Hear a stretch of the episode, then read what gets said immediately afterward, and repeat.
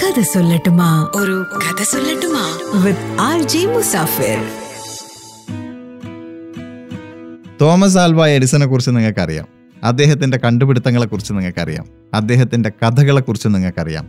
പക്ഷെ ഞാനിപ്പോൾ പറയാൻ പോകുന്നത് അദ്ദേഹത്തിന്റെ ഒരു ബിസിനസ് പാർട്ട്ണറിനെ കുറിച്ചാണ്. എഡ്വിൻ സി ബാൻസ് കഥ പറഞ്ഞു തുടങ്ങണമെങ്കിൽ ആയിരത്തി തൊള്ളായിരങ്ങളിലേക്ക് പോകണം അതായത് തോമസ് ആൽവ എഡിസൺ തന്റെ ഒരുപാട് കണ്ടുപിടുത്തങ്ങൾ കൊണ്ട് ലോകത്തെ ആകമാനം അമ്പരപ്പിച്ചുകൊണ്ടിരിക്കുന്ന ഒരു കാലം. ഒരുപാട് പുതിയ പുതിയ പ്രോഡക്റ്റുകൾ ഇൻവെന്റ് ചെയ്ത് അത് വിറ്റ് തോമസ് ആൽവ എഡിസൺ സമ്പന്നതയിലേക്ക് ഇങ്ങനെ വളർന്നുകൊണ്ടിരിക്കുന്ന ഒരു കാലം. ആ സമയത്താണ് ഒരു കുട്ടിക്ക് ഈ തോമസ് ആൽവ എഡിസന്റെ ബിസിനസ് പാർട്ട്ണറായാൽ കൊള്ളാം എന്നൊരു താല്പര്യം തോന്നുന്നത്. പക്ഷെ പാർട്ട്ണർഷിപ്പിന് ഇൻവെസ്റ്റ് ചെയ്യാനുള്ള ക്യാഷൊന്നും കയ്യിലില്ല. പിന്നെ എന്തെങ്കിലും ഒരു കണ്ടുപിടുത്തം ജീവിതത്തിൽ നടത്തിയിട്ടുണ്ടോ എന്ന് ചോദിച്ചാൽ ഏഹെ അങ്ങനെ ഒരു പരിപാടിയുമില്ല. എന്നാൽ പിന്നെ തോമസ് ആൽവ എഡിസനെ നേരിട്ട് പോയി കാണാമെന്ന് വിചാരിച്ചാൽ അദ്ദേഹമുള്ള ന്യൂ ജേഴ്സി എന്ന് പറയുന്ന ആ സ്ഥലത്തേക്ക് പോകാനുള്ള ട്രെയിൻ ടിക്കറ്റിന് കൊടുക്കാനുള്ള കാശ് പോലും കയ്യിലില്ല. പക്ഷേ ഇദ്ദേഹത്തിന് ഒരു ഭീകരമായ ആഗ്രഹം ഉണ്ടായിരുന്നു. അതുകൊണ്ട് എങ്ങനെയൊക്കെയോ അദ്ദേഹത്തെ കാണാൻ തീരുമാനിച്ചിട്ട് ഒരു ദിവസം അവിടുന്ന് ഒരു ഗുഡ്സ് ട്രെയിനിൽ ചരക്ക് കൊണ്ടുപോകുന്ന ട്രെയിനിൽ ഒളിച്ച് കയറിയിട്ട് ന്യൂ ജേഴ്സി എന്ന് പറയുന്ന സ്ഥലത്തേക്ക് പുറപ്പെട്ടു നമ്മുടെ എഡ്വിൻ സി ബാൻസ്. ആക്ച്വലി എഡിസനെ കാണാൻ പറ്റുമോ എന്ന് പോലും അറിയില്ല. പക്ഷെ ആഗ്രഹത്തിന്റെ തീവ്രത കാരണം പുള്ളി അങ്ങ് പുറപ്പെട്ടതാണ്. അവിടെ എത്തി ആരുടെയൊക്കെയോ കയ്യും കാലും ഒക്കെ പിടിച്ചിട്ട് തന്നെ ആയിരിക്കണം. എഡിസനെ ഒന്ന് കാണാനുള്ള അവസരം ഒപ്പിച്ചു. എഡിസന്റെ മുന്നിൽ പോയി നിന്നിട്ട് പറഞ്ഞു എനിക്ക് നിങ്ങളുടെ ബിസിനസ് പാർട്ട്ണർ ആവണമെന്ന്. എഡിസൺ പിന്നീട് ആ ഒരു സംഭവത്തെക്കുറിച്ച് പറഞ്ഞത് എന്താണെന്നറിയോ? ആക്ച്വലി അവൻ പറഞ്ഞ കാര്യമല്ല. അവന്റെ കണ്ണിലൊരു സ്പാർക്ക് ഉണ്ടായിരുന്നു. അതുകൊണ്ട് അവൻ അങ്ങ് തിരിച്ചയക്കാൻ എനിക്ക് തോന്നിയില്ല.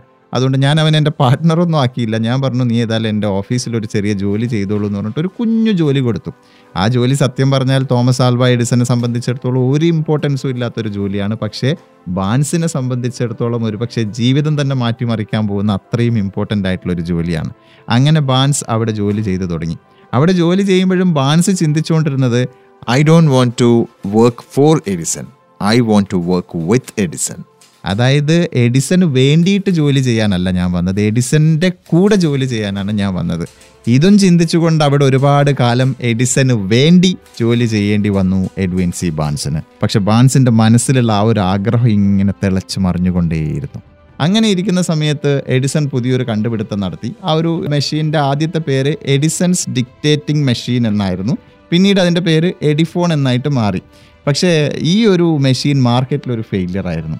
മാർക്കറ്റിൽ ഇത് വിൽക്കാൻ ശ്രമിച്ചപ്പോൾ ആരും ഈ ഒരു പ്രോഡക്റ്റ് വാങ്ങിക്കുന്നില്ല. അവിടെ പക്ഷെ ബാൻസ് തന്റെ അവസരം കണ്ടുപിടിച്ചു. ബാൻസ് നേരെ എഡിസന്റെ മുന്നിൽ പോയിട്ട് ചോദിച്ചു ഞാൻ ഈ പ്രോഡക്റ്റൊക്കെ ഒന്ന് വിറ്റ് തരട്ടെ? ഇങ്ങനെ ഇങ്ങനെയൊക്കെയാണ് ഞാൻ വിൽക്കാൻ ഉദ്ദേശിക്കുന്നത്. ഈ ഒരു പ്ലാനിൽ ഞാൻ ഇതൊന്ന് വിൽക്കാൻ ശ്രമിച്ചോട്ടെ? എന്ന് ചോദിച്ചു. എഡിസൺ വിചാരിച്ചു okay give it a try നീ ഒന്ന് ട്രൈ ചെയ്ത് നോക്കുമെന്ന് പറഞ്ഞു. അങ്ങനെ നമ്മുടെ എഡ്വിൻ സി ബാൻസ് പ്രോഡക്റ്റ് കൊണ്ടുപോയിട്ട് വിറ്റ് വിജയിച്ചിട്ട് തിരിച്ചു വന്നപ്പോൾ ഈ ഡിവൈസ് രാജ്യം മൊത്തം വിൽക്കാനുള്ള ഒരു അനുമതി നമ്മുടെ എഡിസൺ നൽകി. അവിടെ തുടങ്ങിയതാണ് അവർ തമ്മിലുള്ള പാർട്ട്ണർഷിപ്പിന്റെ ബന്ധം. പിന്നീട് അങ്ങോട്ട് എഡിസൺ കണ്ടുപിടിക്കുന്ന ഒരുപാട് കണ്ടുപിടുത്തങ്ങൾ മാർക്കറ്റ് ചെയ്ത് വിറ്റ് വിജയിപ്പിച്ച് വലിയൊരു സമ്പന്നതയിലേക്ക് വളർന്നു എഡ്വിൻ സി ബാൻസ്. അതുമാത്രമല്ല അവരുടെ ഒരു റിലേഷൻഷിപ്പിന്റെ പുറത്തൊരു സ്ലോഗൻ തന്നെ രൂപപ്പെട്ടു വന്നു. invented by Edison and installed by Barnes.